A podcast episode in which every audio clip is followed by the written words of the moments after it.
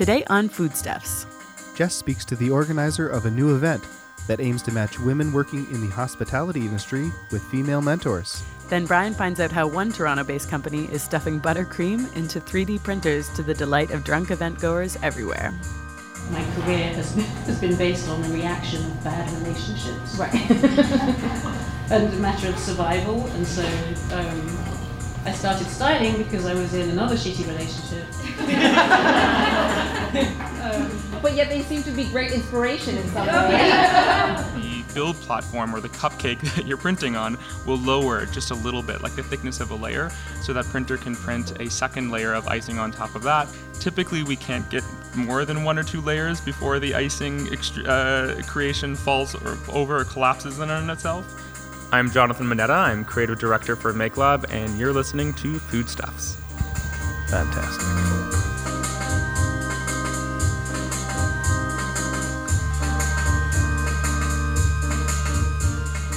Welcome to Foodstuffs, a podcast about food and culture and their intersections. I'm Jessica Walker. And I'm Brian Goman. If you remember back to the first episode of this season, you'll remember my interview with a woman behind the parody Instagram account at Chef Jacques La Merde, uh, Christine Flynn. How could I forget? uh, well, when we parted ways, there was a promise that there would be more coming from her in the near future, which brings us to our first story today. So, Jess, you went to an event uh, co hosted by Christine and a woman named Kyla Zanardi this week. We'll hear more from Kyla in a second, but maybe you can tell me more about this event and how it came to be. If you'll recall, in my conversation with Christine, we discussed her motivation for creating the Chef Jacques La Merde account. And many people had sort of thought that this was a comment on bro culture in kitchens. Um, and it turns out that that wasn't the case. If you haven't heard that interview, you should probably just go back and, and have a listen to it. Um, so I'm not going to tell you about that. But nonetheless, it did bring about all of these discussions around women working in the industry um, with Christine. And this in combination with Christine meeting a woman named Kyla Zanardi, who uh, is a restaurant owner here in Toronto and works in food media as well. Um, the two of them coming together kind of led to the idea of creating a space for these discussions, which resulted in the idea to create the Women's Hospitality League, which is an event for women in the food industry where they can come together to create kind of a support system for other women working with food and hospitality, um, which is I think it goes without saying, a traditionally male dominated industry. Okay, so this is Jess speaking with Kyla Zanardi about the Women's Hospitality League. So when Christine and I kind of reached out to each other and we were like, let's grab coffee, um, our first coffee was awesome. And we were like, why did it take so long for us to connect? Despite, you know, really admiring, you know, mm-hmm. she's an executive chef. She is so knowledgeable. We just really had a hard time reconciling why it took so long. And mm-hmm. it was okay, so from this, I think that th- I think we're onto something. Like I think maybe it's something a bit bigger than just this coffee. Mm-hmm. Um, and how do we just kind of facilitate a really accessible, positive conversation for women in the industry to come together? And that's where, you know, the seeds of the idea for the event. And so, who were you thinking could also benefit from this, and why did it need to be beyond just the two of you having coffee?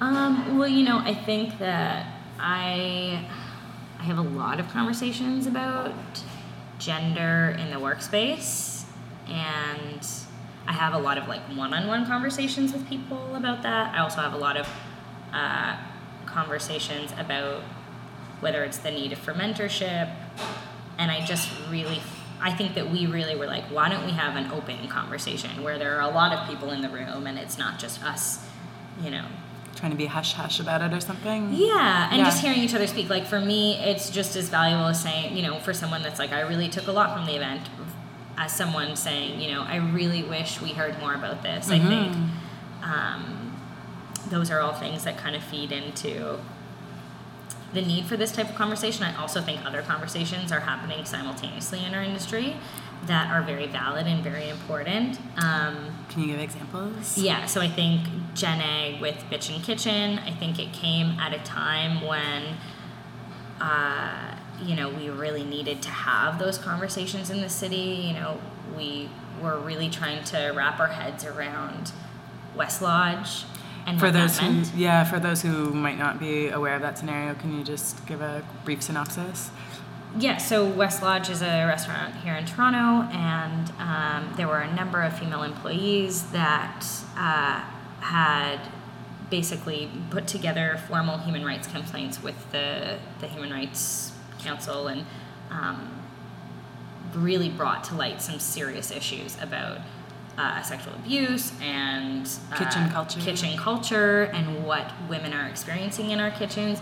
And for me, it like actually started a lot of really interesting conversations in our kitchens too. You know, and I think that that's a much needed conversation. Um, I also think on the the other side of that, it's really important to have conversations uh, where we're highlighting really great work that women are doing, um, and we're facilitating an environment where we can connect with other women that are doing great work, and we can you know ha- have a space of mentorship i don't know what that looks like and i think that's where the groundwork for today really comes about Sure. um, So, just kind of linking them all together, is it fair to think about it like the Weslodge situation happened?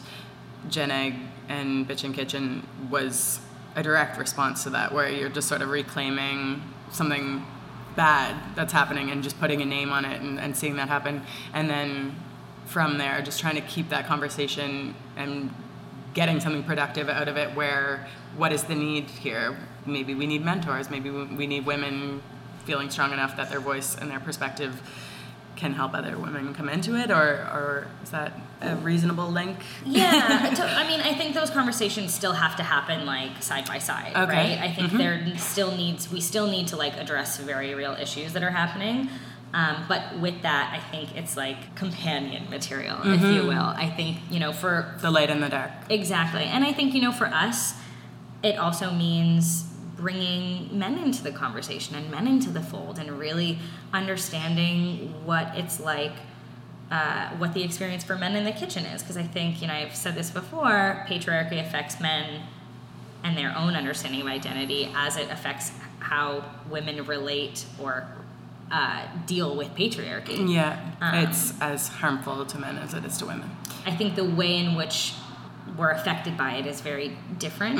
But I am really interested in those conversations. Yeah. Um, and I'm really interested in, for me, just as like a young female entrepreneur, connecting with other female entrepreneurs to be like, what, like, what would you say to your younger self? Like, what would you say when you don't know if the next step is the right step Yeah. or if what you're going through is real? Like, do I put in the towel or do I keep going? Like, what was that conversation to you? And I think that is a, that's a really important conversation to have.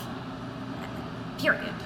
You know. yeah absolutely so fast forward to tonight who was in the room tonight So we had a panel of. Uh, it was facilitated by the amazing Paige Hen. She is a radio and TV personality. Uh, does a lot of work in the food space. So she facilitated facilitated a conversation with um, Jen Commins from Pluck Tea, from Ren Navarro from uh, Ladies Beer Drinking Society, um, Johanna, who's a prop stylist and food stylist, and then uh, last but not least, the founder of Tum Hassel Aviles. and Tum is Toronto Underground Market Yeah, Mhm. yeah. and how did it go I think it went really well. I think this focus was a lot on mentorship and and kind of where we're at.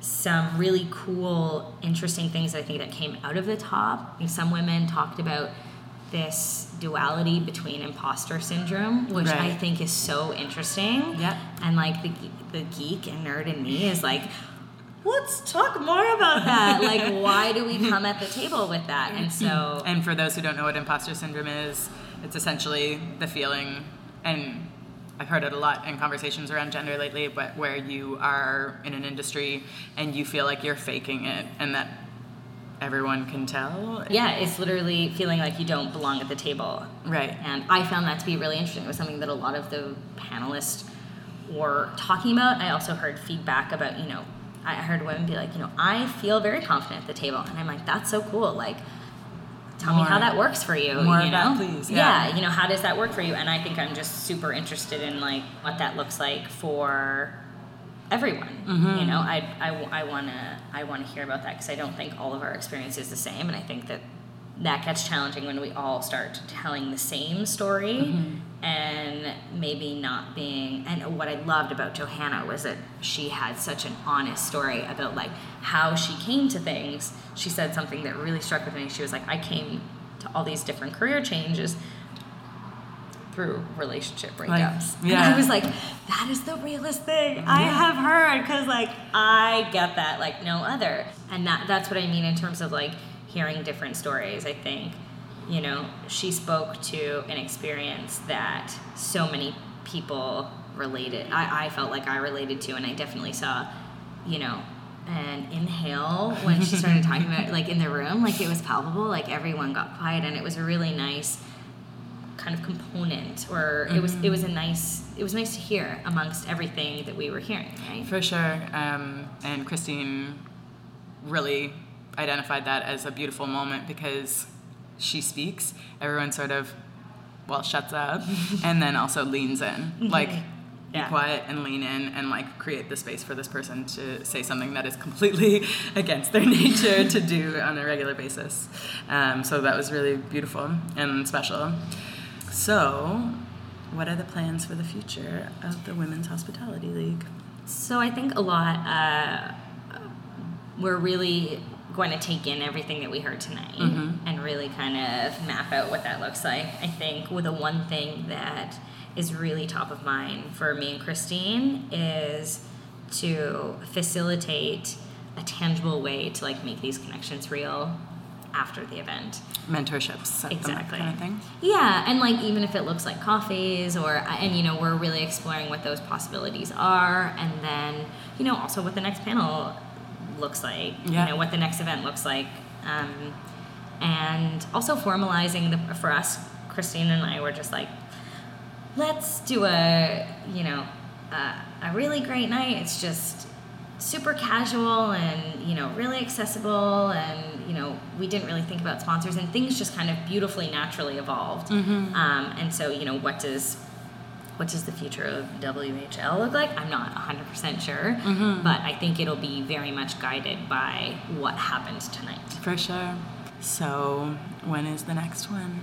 I don't know, but I foresee one happening in the near future. Amazing. It's happening. Just stay tuned for one. Yeah. Awesome. Thank you so much, Kyla. I really appreciate you staying and chatting with me. Cool. Cheers. So that was Jess speaking with Women's Hospitality League co-founder Kyla Zanardi. And I just wanted to mention that she is the owner or co-owner of a restaurant called Lisa Marie, which is actually where the event happened on Monday night. Um, and she owns a food truck, and she's part owner of a food media company. And, Like just a super powerhouse woman. Such a cool, Very, very busy. cool lady. Yeah. Well, that was a really interesting conversation about a really interesting conversation.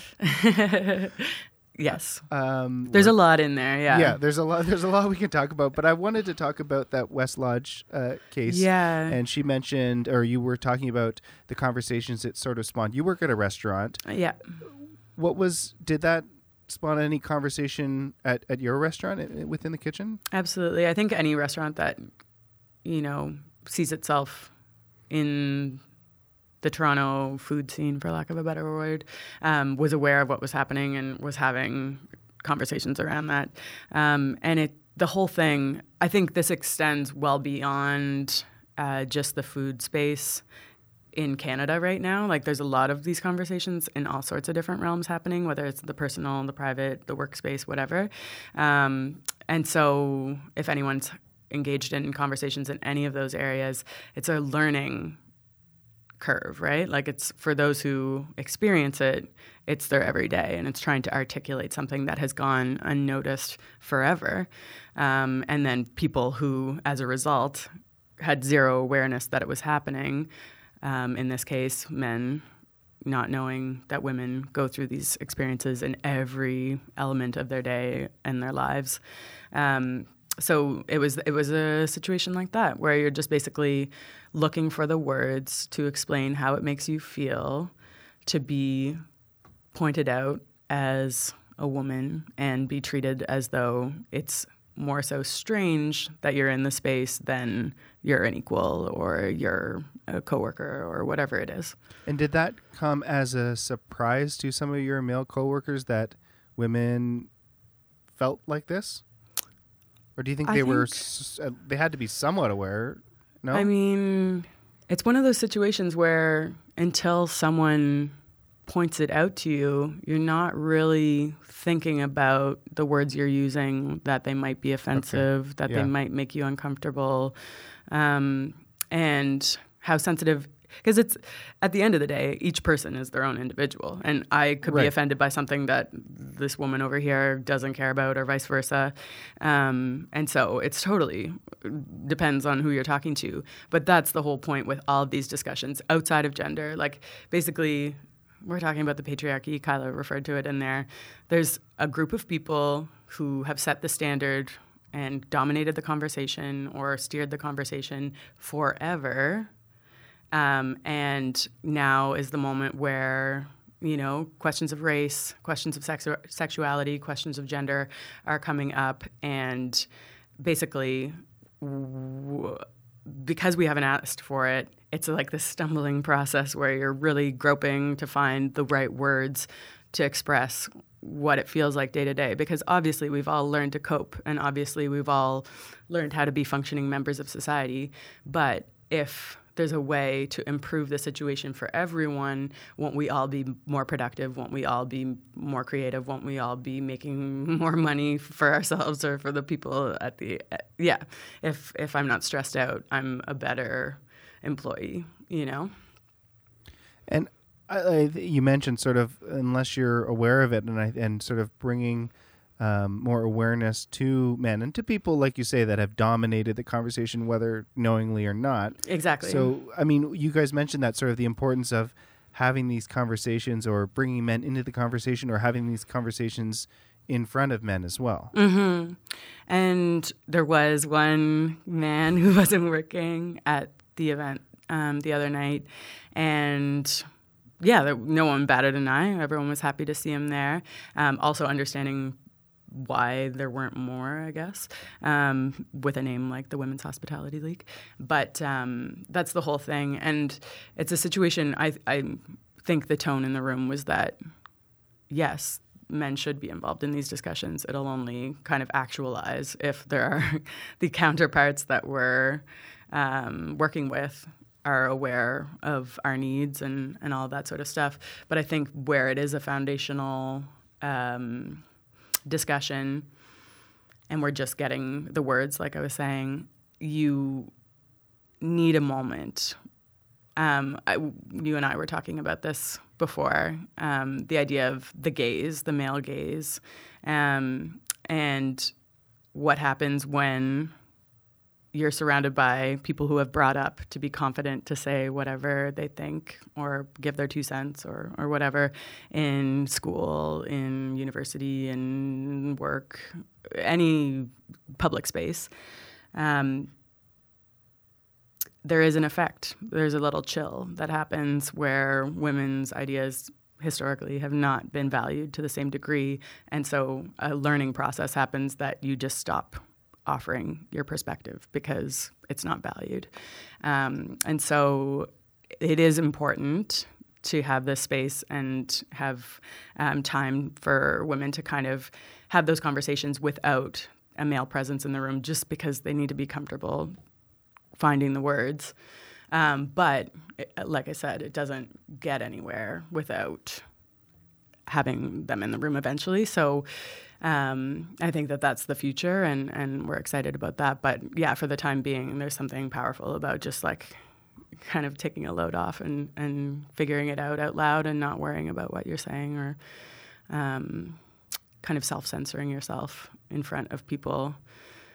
Does that make sense? It, it yeah, it does. I think it does.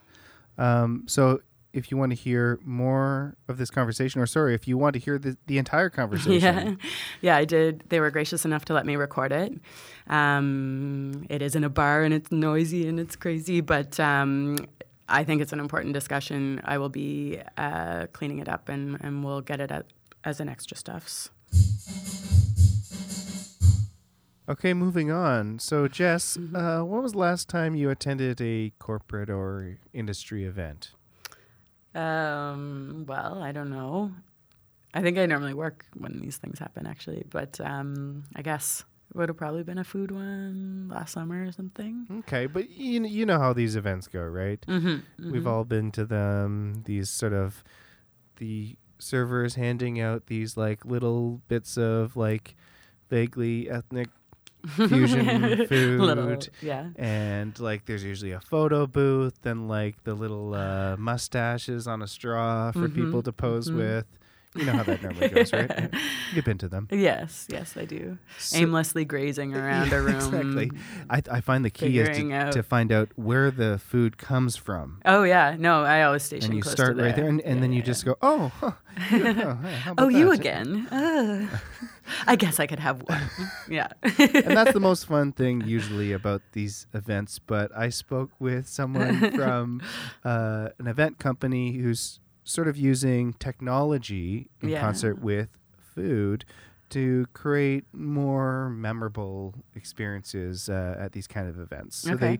they uh, Make Lab is the the name of the company, and they specialize in 3D printing and laser cut technology, sometimes using food. Okay. Interesting. Um, should we just have a listen then? Yeah, yeah. Okay. do So this is Brian in conversation with the creative director of Make Lab, Jonathan Manetta. So we started off incorporating interactive fabrication technology in events. So this is where we were carting out our huge laser cutter to events and doing laser cut bow ties, or our fleet of eight 3D printers to an event and letting people design something and watching it print out in a few minutes uh, while they stand there and watch. Um, and as we did that more and more, uh, and the events that we were being brought to were uh, large launches where there was already catering and food, we started to see a really great overlap. So we started incorporating uh, food with those very same technologies. So we would take our laser cutter, but instead of laser cutting wooden bow ties, we would etch uh, and caramelize uh, the sugar onto macaron. Uh, and with 3D printing, we would bring 3D printers that instead of extruding you know, hot plastic and creating a hard object, we would use uh, buttercream or, uh, or icing or chocolate or Nutella. Uh, so we started getting those kinds of activations out our door, and they've been really well received. Can you um, sort of paint the picture for us for what one of the uh, an event would be like and what uh, someone's experience would be like with this uh, sort of 3D printing? Like what? Just sort of paint that that picture of what that experience is. Our 3D printing programs, uh, our, or our 3D printing events, are pretty well established. Um, we know how to do them. We do them all, a lot. Our 3D printing food events are something that's just coming off our line. So it's in development. We can certainly do it, but it's not as slick. Uh, when the way we imagine the uh, experience will, will be when we start running them regularly uh, is we'll actually incorporate a, a design experience. So people can, uh, on a, one of our uh, Surface tablets, which we use uh, for our regular 3D printing programs, people will be able to come, draw a shape, imagine a cookie cutter shape, a simple icing uh, doodle, if you will. Uh, and within minutes, they'll be able to watch uh, the 3D printer actually put that onto a cookie or a cupcake or an Nanaimo bar. Really, anything with a really flat surface is ideal here. And have you? I mean, you're saying this is sort of in development. Have you tested it at any events yet with the 3D printing or the 3D food printing? We have, we have, and when we do it uh, with, uh, when we do it, we usually do it with an icing, um, which is just the right viscosity. It comes through the tube, but uh, remains relatively solid without having to heat it up or cool it down particularly fast. Um, the trouble with this, uh, this, this kind of thing is you need something that will be um, fluid enough to get through the tube and get through the machine, but solid enough that once it escapes or is laid down, it doesn't just totally like puddle or fall or, or like just drip off the cupcake. So it's it's tricky. There's a difference between getting it to work perfectly in our studio and getting it to work when a hundred people are watching live on site at the ROM or uh, you know an, any event venue. Uh, everything makes a tremendous difference in 3D printing. The temperature of the room, the wind, if you're, you know, God forbid, doing it outdoor. Um, and especially with food, uh, which is a 3D printing material that is really hard to, to replicate. Like I can order uh, plastic a hundred times from a manufacturer, and I will get the same plastic with the same material properties every time. Not so with buttercream from the store. It's actually can be a little bit different each time, especially if you want different colors or someone's got a food allergy and you have to cater to that. Um, so it takes a tremendous amount of testing. Uh, and 3D printing food can be super messy. It can look terrible. so we have to get we have to make sure that we're testing the the cookies precisely, and we've done it a hundred times, and we can do it on command. Uh, and we our our events team know exactly where the the printer gets messy, so that they can really like, almost suavely just jump in there and, and clean up the drippings after each each cupcake so it just doesn't look like a disaster so there's a little bit of showmanship towards it and what has been the reaction of, of people at these events to to this 3D printed food? Uh, pretty spectacular. Um, I think people just are not used to machines producing their food. Period. Um, so they, it, it's it's a curiosity. It's really exciting. They like being able to eat it immediately. Um, I think that as we do more and more, uh, we're going to end up having to up the game a little bit and actually 3D print objects that are truly 3D. Um, you can imagine cupcakes that have a castle on it or something like really quite uh, high resolution and, and beautiful and impressive. Uh, and we're starting to see 3D printers that can do that. Okay. Um, there are some sugar 3D printers uh, that will print really intense structures, uh, but they're not fast. And everything we do in an event, of course, has to be really quick. Where where else do you see sort of the future of this sort of uh, technology impacting food and sort of the experiential events that you guys uh, are a part of? I think the I think the future of what we do at Make Lab is not necessarily in 3D printing or laser cutting, but in finding new and different uh, a number of different technologies uh, to incorporate and see. You know, no one really thinks about 3D printing in food. No one thinks about laser cutting in food, which is why I think we get a lot of play.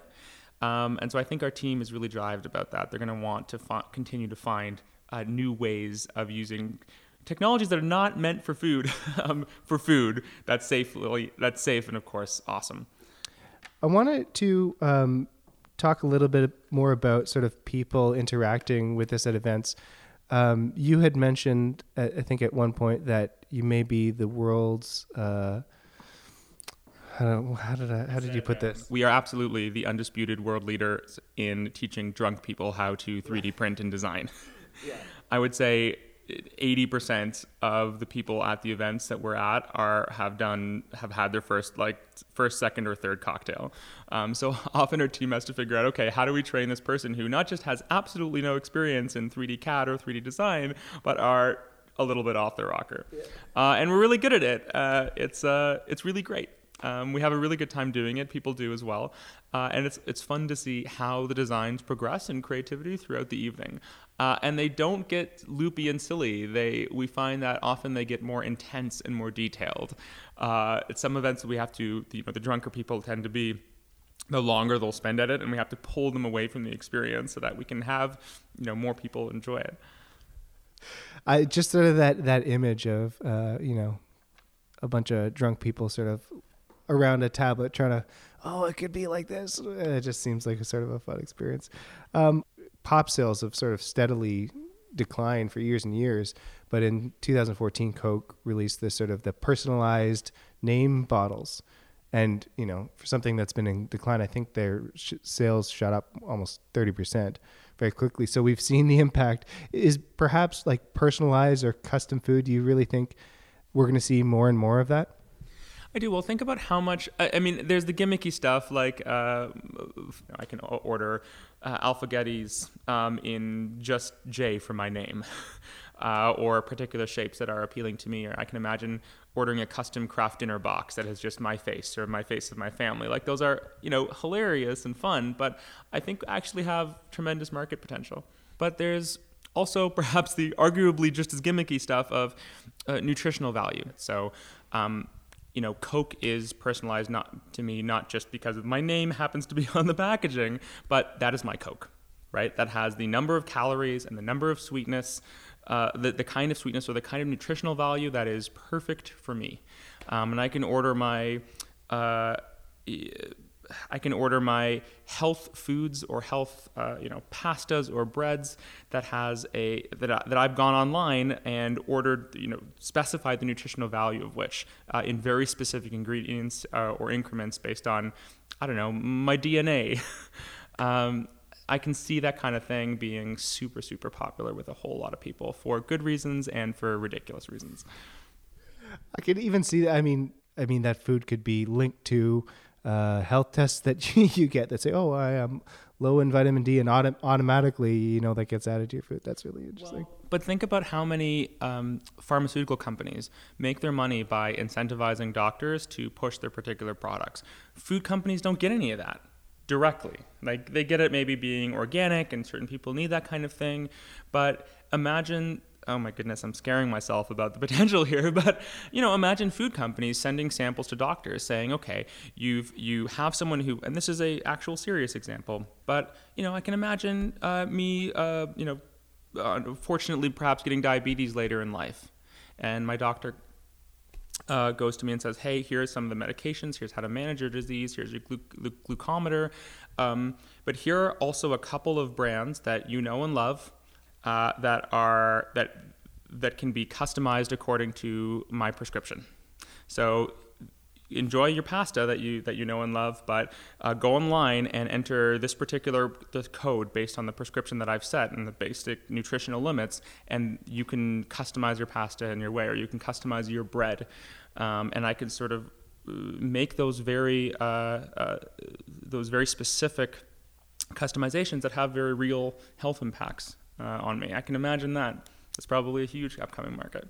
Another market I'm I'm sort of interested in, and you sort of you mentioned sort of drunk people I- interacting with uh, the 3D f- food printing. I'm wondering with uh, legalization of marijuana coming in and more uh, concentration of uh, using uh, marijuana as a potentially for its health benefits, of how you can see that market being uh, potentially big for not just everyone, but specifically with what with what you're doing. Have you looked into that? Do you, th- you see that as uh, a, pen- a potentially uh, lucrative market or an interesting market for you guys to get into? Uh, for us in particular, I'm not sure. As a lucrative market in general, for sure. Uh, I think you're going to find um, you know cannabis medicinal ingredients in every single product it can possibly be in within the next 10 years. Uh, from a, a food side i think it presents some really interesting th- uh, stuff. Uh, from a design and branding perspective uh, I, I, think even last week, um, Surface Magazine, uh, you can go to surfacemag.com, I think, um, was just talking about a what they called a high design uh, a branding competition. So they asked a bunch of really established uh, marketing firms or packaging firms to develop uh, packaging for imagined products. And you look at it, and uh, that is the future. That is what you're going to see in a year. You're going to see very accessible, uh, um, welcoming um, brands come on the market with all sorts of uh, you know marijuana related stuff. Um, in our business, I mean, sure. I mean, we could just use, uh, we could do the same kinds of things, but perhaps, uh, uh, you know, with weed infused stuff, whether it's um, uh, uh, marijuana, buttercream, uh, or laser cut macarons made with those ingredients. Um, I wonder what else we could do that's specific to marijuana and not just something that's, or not just use the same things we use, but with that ingredient. Um, we'll see. coming in uh, 2017 to Make Lab potentially. Sure, absolutely count on it. We'll we'll work on it for you. Jonathan, thanks so much. Appreciate it. Yeah, my pleasure. It was great. Thank you. That was Brian speaking with Jonathan Moneta from Make Lab. I mean, honestly, it's a little bit creepy that part he was saying at the end there about doctors prescribing you food from the internet that is perfect for you. I don't know. I was creeped out. It's creepy and it's exciting. Um, I can see a positive to it, but I can also see it going uh, really far. And when you have that kind of technology and you combine it with brands, that's the part. That, I think that's what it is. A doctor who's like in bed with health. the brand or something. I don't know. Hey, it's happening know. with drugs. We I don't know. question it, right? But but I mean, I think there's a lot of very big obstacles that need to um, uh, be navigated before something like that comes into play. We know how much um, groups like the FDA and in Canada we have regulatory bodies that look at what is in food. So to open up the doors and just say we can put anything in here, I think there's there's a lot that needs to happen before right. that happens. This but is way down the line. But, but the technology is there and i think like eventually we'll get to the the part where it you know it almost makes no economical difference to a company um, Huh. because it's all factory made food Right. anyway i think for now like we can say that um, it's a fun it's it's really just sort of a fun I do like the image of drunk people getting more serious about what they're drawing on these iPads. That's a pretty good image. Um, and stoners too, of yeah, course. I think. well, we're not far away. Like we're talking, we're like probably you know less than eighteen months away from this being a reality, and you can bet that uh, food companies, that event companies will be all over this market. Yeah, And, that know- is probably the better. Yeah. Well, we talked true. about that in our uh, episode last year about juicing cannabis. How the some of the states um, in the U.S. that have legalized uh, uh, marijuana, there's really interesting things happening with Innovation, food and, right. and cannabis, and they are, are using it as an ingredient. Um, And with all these dispensaries popping up, I keep hearing about the variety of things and, uh, you know, and widening the market from not just catering to, as I refer to them, stoners, um, but also, you know, people who are gearing up to get off of pharmaceuticals and instead be using, what do we call them? Nutraceuticals. right. yeah. Um, and using the compounds that are good for certain diseases or treating certain conditions um, and delivering them in a different way because obviously not everyone wants to smoke things or and not all, everyone wants to get high. yeah and exactly um, we know that exists already, and the juicing was an example of that. That here is a non psychoactive, so uh, I can absolutely see, um, you know, foods being made and available in cafes and restaurants. And again, 18 at corporate months. events at Yeah, corporate at events corporate events make where- your own weed cookie Yeah, where it's it's really it's about oh here's a a, a, a weed muffin that is uh, will reduce your inflammation or uh, reduce uh, that is a very specific corporate event well, the point is, I think it, it, it's going to be everywhere. It's going to be at uh, these uh, fun events like uh, what uh, Make Lab is throwing, and it's going to be maybe way of the future. At, maybe it'll be at Tim Hortons. weird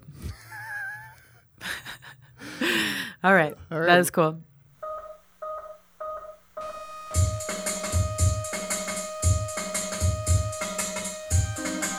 That's it for another episode of Foodstuffs. And I just wanted to take a second to update everyone about a story that we had done last season.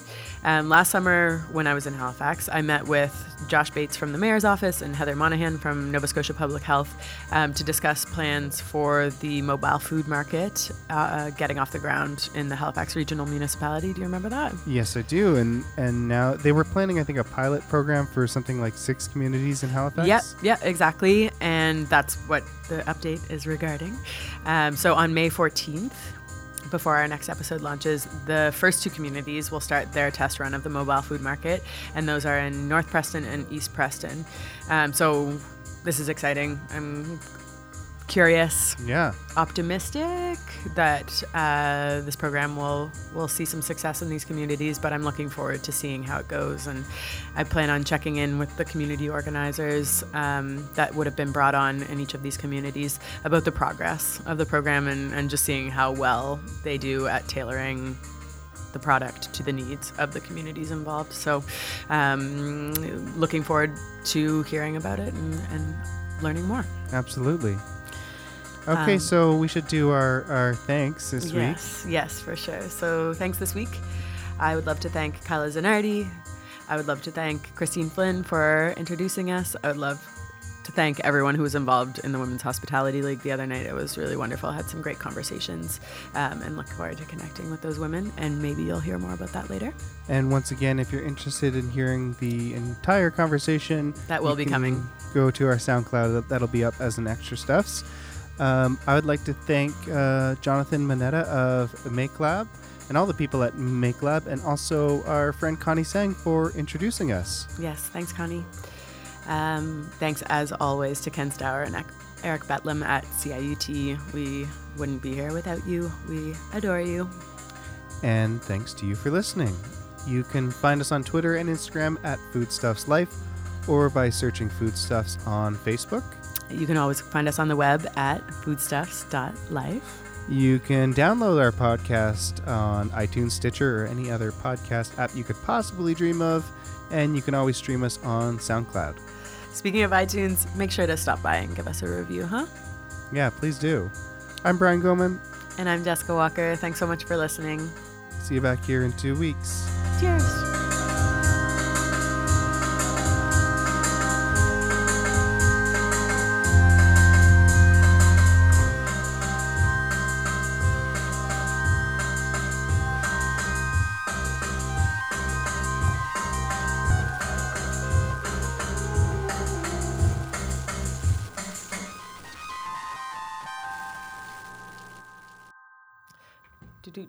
Do do do do do do do do do do do do do do do do.